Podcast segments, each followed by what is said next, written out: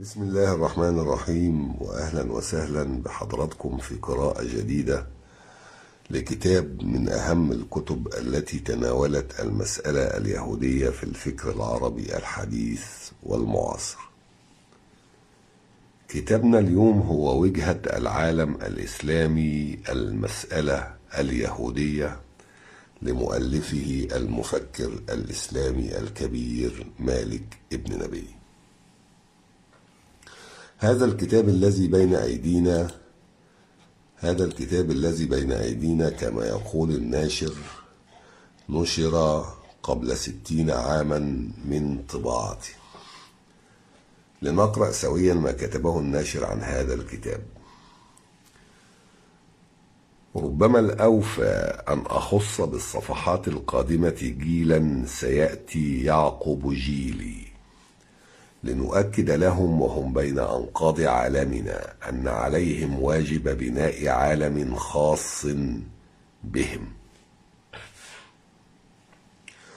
ربما كانت الحرقة البادية في كلمات مالك بن نبي هذه وراء قراره الذي اتخذه يوم 22 واحد 1952 بحجب كتابه هذا عن النشر. عند فراغه من كتابة السطر الأخير منه. وإذ يتولى الأستاذ عمر مسقاوي الوصي على فكر مالك الآن الإفراج عن هذا الكتاب الوثيقة ليصدر في 22 واحد 2012 بعد ستين عاما من حجبه. فإن ذلك يثير التساؤل. أكان قد آنس في الجيل الجديد رشدا يؤهله لوعي الرسالة التي يحملها. وهذا التساؤل يثير بدوره سؤالا آخر. أكانت أعمال مالك بن نبي الأخرى المنشورة على مدى ستين عاماً. قد استقرت في وعي الأجيال التي تعاقبت خلالها فتلمست عبرها طريق النهوض. لقد أفنى مالك بن نبي عمره في استنهاض الإنسان المسلم وتأهيله لاستلام راية الحضارة الإنسانية التي أخذت تترنح في أيدي الغرب. لكن حجم الرواسب التي حملها المسلم معه إبان نقوصه الحضاري كانت أكبر من طاقة مالك على تصحيح المسار فعاش عمره غريبا يغرد خارج السرب شأن كل الأنبياء والمصلحين.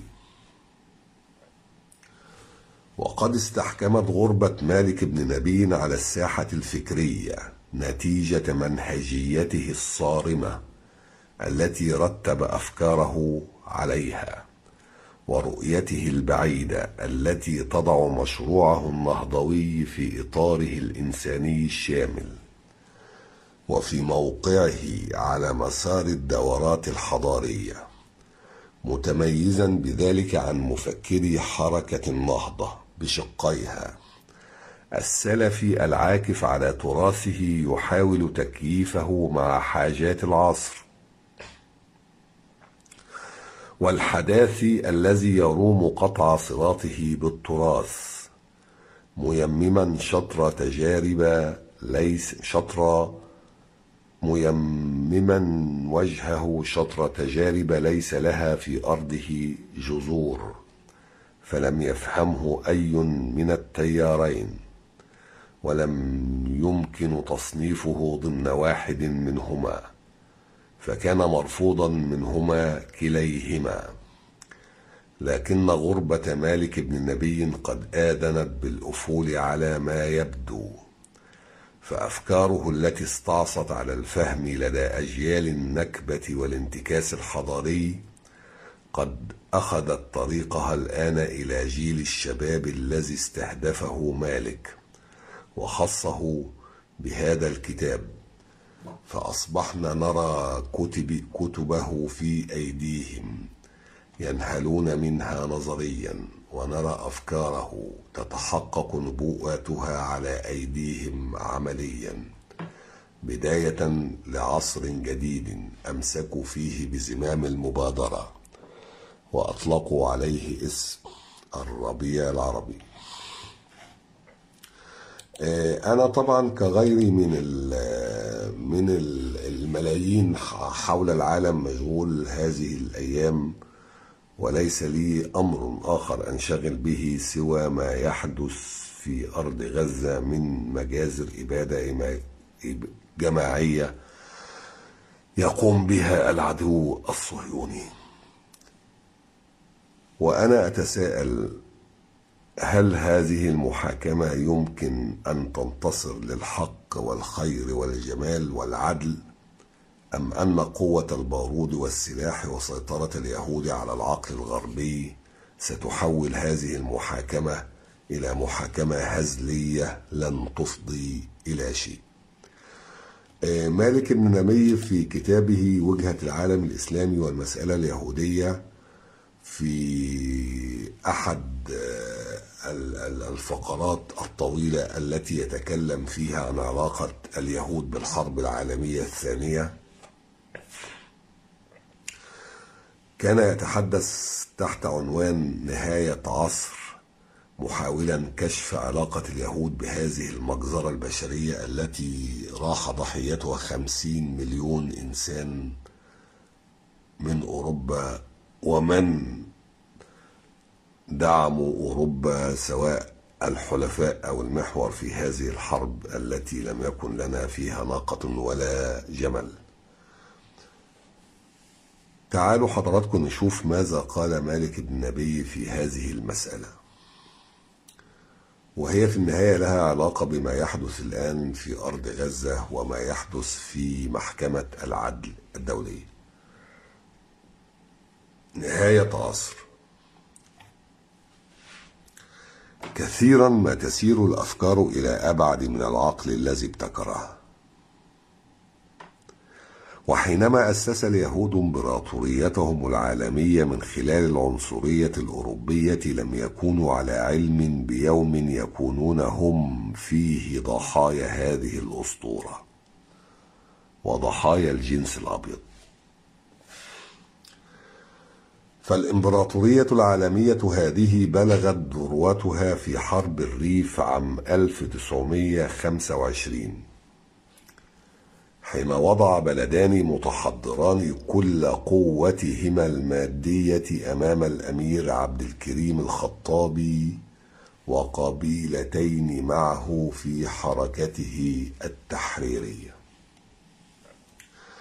خسائر الأمير الخطابي أمام الاستعمار الفرنسي الفرنسي كانت نهاية مقاومة الأهليين. وهكذا بلغ الاستعمار الذروة سيدا على آسيا وإفريقيا كلها. فيد الاستعمار على آسيا وإفريقيا أضحت يد تملك. وتأكيدا لهذا الشعار نظم اليهود قافلتين لسباق السيارات في مدى هاتين القارتين. فشركة ستروين نظمت سباقا للسيارات من شاطئ المتوسط إلى شنغهاي باسم السباق الأصفر. وفي القافلة الثانية باسم السباق الأسود كانت السيارات تجتاز إفريقيا من الجزائر إلى كيب تاون. فعالم الإنديجيين القابل للاستعمار والمستعمر كلاهما أخذ بهما السباقان الأصفر والأسود في أحاديثهم إكبار جرأة وإعجاب استكشاف. فالعالم المتحضر أراد أن يعبر عن المناسبة بنوع من الاحتفالية فيها كل ما يكرس الاستعمار سلطانا إمبراطوريا. ولتأكيد هذه الإمبراطورية أقام معرضا عام 1931 في باريس عرض فيه إنتاج المستعمرات في آسيا وإفريقيا. وجاء الزوار الأوروبيون يتأملون العادات والتقاليد للشعوب التي يجرونها يجرونها وراءهم جرا. لقد غدت الأفكار العنصرية سلما يداولها في مدينة سلما. لقد غدت الأفكار العنصرية يتداولها في مدينة ميونخ قلب أوروبا رجل داكن اللون وهو يجلس في مقهى لشرب البيرة ويتحدث عن إله جديد يدعى العنصر الألماني ويبشر بدين جديد. لقد تكلم هتلر إلى الشعب الألماني عن الشرط الجائر الذي فرض على الشعب الألماني منذ معاهدة فرساي عام 1919 وقد رد إلى اليهود جريرة متاعبه ومآسيه. كانت كلمة هتلر تبعث الحماس في قلوب الشعب الألماني وتثير أعصابه حين انتفخت أوداجه غضبا. ثم انتفشت فخرا وعنفوانا. لقد آثر حاضرا هشا وبه صادر مستقبلا. لقد تحدث عن العنصر الآري كعنصر أعلى يسود بالحق الإلهي ليرفع معنويات الشعب الألماني من نتائج مؤتمر فرساي ولتعود إليه مكانته وكل عظمته في الأرض ليبني عليها مستقبله وهو في المقدمة بين الأمم. كان هذا كله الأساس الإيديولوجي للوطنية الإشراكية أي النازية. وهو مذهب يعلو لديهم بعظمته الجميع ولعلو مكانتها غدت حدوده مغلقة بطبيعتها على من دونها في العالم. وغدت لا تتعدى نتائجها حدود عنصرها. لكننا في العصور السابقة نرى القضية اليهودية وقد أعطت بدفعة وقد أعطت بدفعة واحدة مستوى استثنائيا. حين وضعت الجميع دون العنصرية اليهودية. وبذلك اختصرت كل قضية الحضارة المسيحية. من هنا جاءت الإيديولوجية الهتلرية تطرح مع كل مخاطرها مخاطر أخرى في الحياة الأوروبية.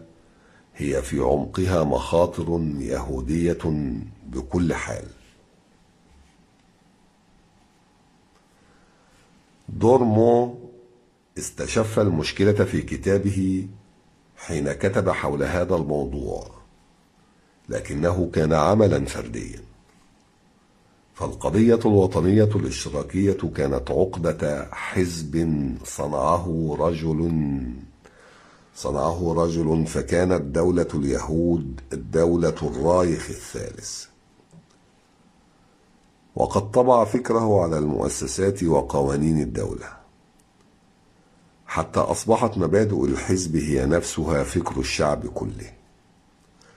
مع علمائه ومهندسيه وحرفييه وضباطه وجنوده. لقد حاول اليهود السخرية من البداية. وهم في الخارج. لكن في داخل المجتمع الألماني فأثبت هتلر أنه يعرف الإجراء التقليدي في رفضه تعاون اليهود الألمان وملياراتهم حين جاءوا يدخلون في حركته. أما أرقام جوبلز في الإعلام الخارجي فقد كانت أكثر بلاغة وفاعلية من سخرية اليهود. فالعالم عرف أن 85% من الأبنية في برلين ملكها اليهود. وكذلك سائر دور السينما والمسارح والراديو والصحافة والبنوك. لقد كانت كلها هذه في أيديهم وكذلك التجارة الصغيرة وآلاف المهن الحرفية. وبكلمة واحدة لقد أصبح الشعب الألماني إما مستأجرا أو عاملا أو موظفا أو زبونا لليهود. عبر هذه الدعاية التي نظمت بإتقان كان كل بلد متحضر لديه في النهاية شيء يناقش به حقيقة أرقام غوبلز في بلده هو أيضا. فقد نظر إلى اليهودية بصورة غير مباشرة كأحجية يتداولونها فيما بينهم. وغدا كل يريد أن يعرف لها بمعنى. لذلك غدت أسطورة اليهودي ينظر إليها بأهمية أقل. لكن اليهودي وهو يرمي القناع كما أوضحنا في الفصل السابق. فقد بدأت بعض النظرات المتطفلة تحاول اللوج فيها واستشفافها أحجية حية. كشفنا معناها وأسرارها. فأسطورة اليهود هذه غدت ظاهرة وشائعة حين أسفرت عن وجهها. وكان اليهودي هو نفسه أكثر اندهاشا حين انكشفت على حقيقتها فأصبحت أسطورة أسطورة عالم بأكمله. وبالرغم من بعض الإشاعات وبعض الخلافات وبعض الفضائح وبعض المواقف العلنية كقضية دريفوس في فرنسا فقد كانت أوروبا تريد الحفاظ على سر واجهتها وظاهرة تاريخيتها العزيزة على قلب موراس.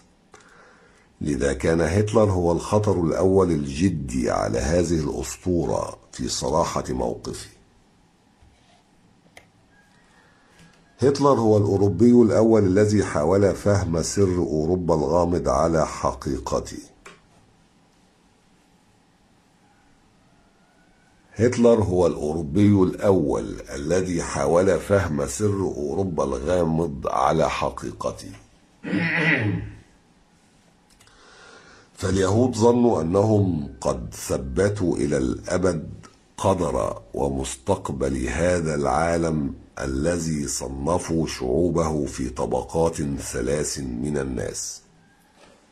المستعمرون الإنديجانيون أو الأهليون أصحاب الأرض والاستعمار الأوروبي والشعب المختار وإسرائيل على رأسه.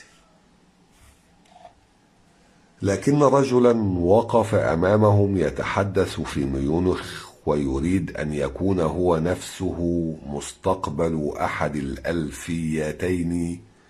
واضعا العنصر الألماني على رأس سلم جميع الشعوب. واليهود في أسفل السلم الإنساني. أي هم أدنى من الإنديجيين أهل البلاد الأصليين. فالخطر هنا إذا بالغ الأثر. وأكبر أثره على اليهودي الذي لم يخطر له من قبل أن يقيم له حسابا بكل الوسائل. وهنا كانت الحرب هي الوسيلة الوحيدة الفعالة ضد هذا الرجل الذي يمتلك السلاح الأقوى على الأرض. والأقوى صناعيا والمنظم بأهم جهوزية فكرية وتقنية. وهكذا أعلنت الحرب عام 1939 إن تاريخ هذه المأساة لا يهمنا بذاته ولكن بعض المظاهر النفسية التي برزت أثناء الحرب تستحق الانتباه لأنها تكمل في الواقع لأنها تكمل في الواقع المشهد الخاص باليهود أنفسهم. وما تميزت به هذه الحرب من خصائص وحشية وفظيعة كما هو معروف. فمن حيث المبدأ فكل حرب هي غير إنسانية بطبيعتها. لكن حرب 1939 1945 أو ما يسمى الحرب العالمية الثانية كانت بكل معنى, معنى الكلمة وحشية. فصحافي بريطاني كان طرح سؤالا عام 1943 على إحدى السيدات البريطانيات بالنص التالي. لو أن زرا أمامك لآلة تفجير إذا ضغطت عليه تهدمت ألمانيا كليا بما فيها من النساء والأطفال والشيوخ والكلاب والقطط. أجابت السيدة البريطانية أعتقد أني لا أتردد ثانية واحدة. إذا بالنسبة للضمير الأوروبي فإن المصلحة اليهودية اتحدت بالحالة النفسية الأوروبية في هذه الحرب مع بعض الأشياء الرئيسية. ويأتي في مقدمتها أن الأوامر تجاوزت نهائيا القيم الدينية العلوية وكل مبدأ أخلاقي إنساني. وهذا يفضي نوعا ما إلى المعيار الداخلي للسيطرة اليهودية على الحضارة الحديثة. فبعض مراحل هذه الوحشية المتصاعدة تضيء بشكل واضح خصوصية النفسية اليهودية. ألمانيا بلد ديمقراطي وفيه بصورة طبيعية العديد من المواطنين اليهود. فهؤلاء أظهروا الصلة الطبيعية التي توحدهم مع الشعب الألماني ومع مواطنيهم في ويستنفاليا مثلا الوطن الجرماني. ومن ثم ففي الحرب حين تقررها الولايات المتحدة الأمريكية وبريطانيا فهذا يعني أن يصبح السكان والمدنيون من الشعب جميعا هدف مدفعيتهما وغاراتهما كهدف استراتيجي. فالمهندس اليهودي الذي خطط لبناء أهم سد مائي في مان لمصلحة المدينة لم يجد حرجا أن يخون مهنته ليشرح للقيادة الأنجلو ساكسونية سر معطياته الفنية في بنائه كي تحسن التصويب لهدمه بطائراتها. وهكذا قامت غارة وحشية من الطيران الملكي الفرنسي واستطاعت تهديمه. وانطلقت ملايين الأمتار من المياه لتغرق المدن والملايين من السكان المدنيين الألمان نساء وأطفالا وشيوخا. من الصعب تصور فكرة هذه الغارة وهي تستهدف المدنيين فقط. أي المسالمين من المواطنين المدنيين غير المسلحين. وذلك ليستقر في ذهن الألماني عبر ذلك المهندس اليهودي الذي يفترض أنه ألماني أو من أي بلد آخر أن اليهودي أن اليهودية لا يرتبط بأي بلد ما حتى لو عاش فيه قرونا. ففي كل بلد من بلاد الغويين ينشئ اليهودي بصيغة أو بأخرى مجتمعا سريا له مصالحه وموضوعاته الخاصة به تحت ظاهر المجتمع. ومن خلاله تستطيع أن تواجه جذريا المصالح ومواضيع الوطن الذي يعيشون فيه. لكن ما هو أكثر خصوصية في هذه الحرب هو خسارة ألمانيا نفسها. إذ لابد هنا أن نضع الحدث في معيار التسليم بنظام العالم الذي لا مفر منه حين يتابع التاريخ الإنساني مسيرته.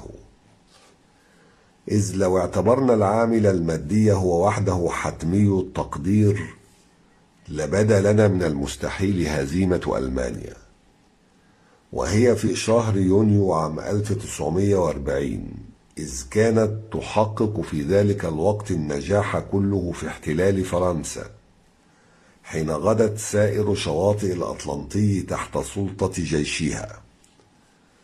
لكن بعد نزول الجيش البريطاني في دينكريك كان كل شيء ضد ألمانيا المنتصرة قد تحقق. رغم طيرانها المدمر في اكتساحه الكبير الذي وضع تحت سلطته هولندا وبلجيكا وفرنسا بكامل جهوزية صناعية فريدة في العالم. فقد كانت سيطرته حتى ذلك اليوم محكمة على سائر مصادر أوروبا الغربية من نارفيك وحتى حدود إسبانيا. وكان الجيش الألماني هو الأقوى في العالم حين توافرت له من الشروط المادية ما يحقق له النصر النهائي على العدو الوحيد. لكن لكن إنجلترا رغم تفوق ألمانيا ظلت واقفة مع ملكتها في ثبات تاريخي يسجل لها. لقد كان أمام هتلر السلام الذي أراد تحقيقه لألمانيا ما عدا خطوتين خرجتا من حسابه.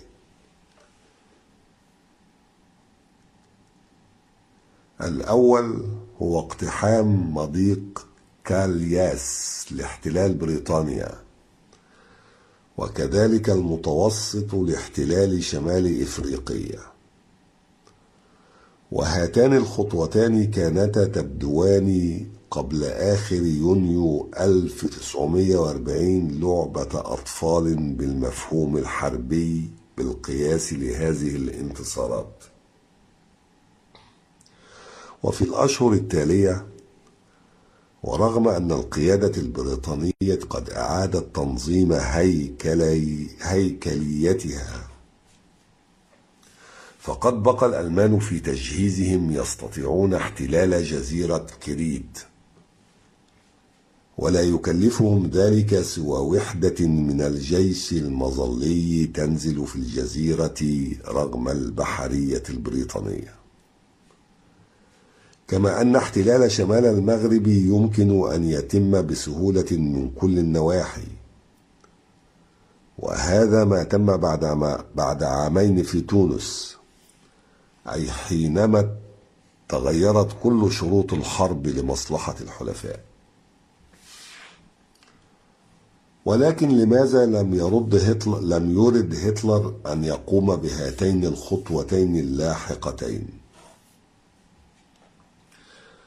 هذا السؤال لا يوجه أبدا إلى النظام العسكري فقد أثبتنا كل المعطيات التي لها معناها في الجواب عن هذا السؤال. لكن في جلسات محاكمة نورنبرج أتيح لنا أن نستمع إلى هذا الجواب من ناحية أخرى. إذ صرح فون ريبنتروب وزير الخارجية لقد خسرنا الحرب لأننا لم نعلن حربا وطنية بل حربا أوروبية. فالسؤال إذا طرح طرح طبق معيار نفسي. هو الإطار المعنوي الذي أثار حركة الفكرة الهتلرية.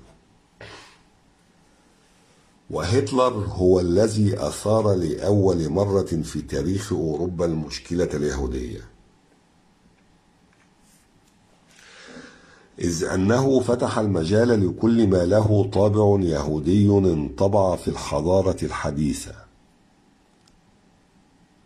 لكن ذلك لم يجده نفعا. لأن الألمان ارتكبوا خطأين كلفاهم خسارة محققة للحرب. وذلك بسبب تأثير الفكر اليهودي نفسه الذي يقود لا شعوريا قراراته الكبرى في قيادة الحرب. في الواقع فإن أساس العقيدة الهتلرية وهي خلاصة سائر الفلسفة الألمانية للرايخ الثالث لم تكن سوى أسطورة العنصرية في نتيجتها المزدوجة. الأوروبية ثم النزعة الاستعمارية المنبعثة من جديد والمسماة أورو أفريك كهدف وحيد. هذان المفهومان ويرى فيهما الخلاصة اليهودية التي تختصر كل تاريخ الديسابورا هما بكل دقة أساس للقرار العسكري في يونيو 1940 في الواقع فإن الفكرة الأوروبيانية في الأساس تتعارض بصيغتها مع احتلال بريطانيا. ما دام أن هتلر يأمل تحقيقا لمفهوم الوطن في وحدة أوروبا. وهذه كانت مهمة هس إحدى الشخصيات الرئيسية للوطنية الاشتراكية التي شرحها في ربيع عام 1941 حين أجرى اتصالا سريعا مع إنجلترا فاجأ به العالم. وعلى ضوء ذلك انتهت بأن لزم كل من بريطانيا وألمانيا الصمت. مع فشل هذه المهمة الغامضة تبين لهتلر بأنه ليس على معرفة كافية بالقضية اليهودية. كيفما كان الأمر فهتلر عندما أراد أن يستعيد حريته في العمل كان ذلك قد تأخر. فالإنزال في بريطانيا غدا مستحيلا. في الوقت نفسه فإن فكرة أوروبا الإفريقية هي التي عطلت حركة هتلر أمام امتداد محتمل للعمليات العسكرية في شمال إفريقيا. إن احتمالا مماثلا كهذا دون النظر إلى العلاقات مع شعوب شمال إفريقيا أصبح غير ممكن. لأن هذه الشعوب التي كانت في بداية الحرب لا تنتظر سوى إشارة لتسهيل أي اجتياح مضاد. كان ذلك فيها بهدف التحرر من الاستعمار. ومن ثم فهتلر ظن بأنه هو المحرر في نظر الأهليين. ومن, ومن ثم لا يستطيع أن يأتي محررا لإفريقيا الشمالية دون أن يهاجم ويرفض هو نفسه العقيدة الاستعمارية لأوروبا الإفريقية. لذلك فضل في نهاية الحساب الهدنة في 25 يونيو 1940 والتي حافظت على ال status quo الإفريقي. هكذا نرى جيدا أن الخطأين الكبيرين لهتلر في قيادة الحرب ليس خطأين عسكريين بل هما ذوى طابع إيديولوجي. وبوصولنا إلى هذه النتيجة الجانبية كان هتلر الذي اعتقد بقدرته على إلغاء الطابع اليهودي في العالم غدا يفعل كل ما بوسعه أن يفعله. لينجو من سيطرة الحلفاء على خطوطه. هذا التعارض في العمل يفسر في الواقع كيف أن رجل أوروبا لا يريد أن يبصر بكل صفاء الطابع الصحيح للمشكلة اليهودية. لأنه هو نفسه بقدر ما يكون أوروبيا يعكس لا شعوريا هذا الطابع العنصري نفسه. فهتلر لم يعرف أن المشكلة بدأت في داخله وفي أفكاره العامة وانعكاساتها على نفسه. فبدلا من أن يتعامل مع مشكلة 95% من الأبنية في برلين التي يمتلكها اليهود كان عليه أن يتعامل بداية مع 95% من الأفكار المتداولة في ألمانيا. وبالأولى في انجلترا التي جاء والتي جاءت من اليهود. ولكنه من ناحية أخرى لو استطاع وضع المشكلة بمعيار حالته الداخلية فإنه لن يأمل ولو للحظة بأي تحالف مع إنجلترا التي هي يهودية. 95% ومن هنا فكل هذه القرارات العسكرية التي أفضت إلى الحرب كان يمكن أن تتغير وربما يتغير معها مصير العالم.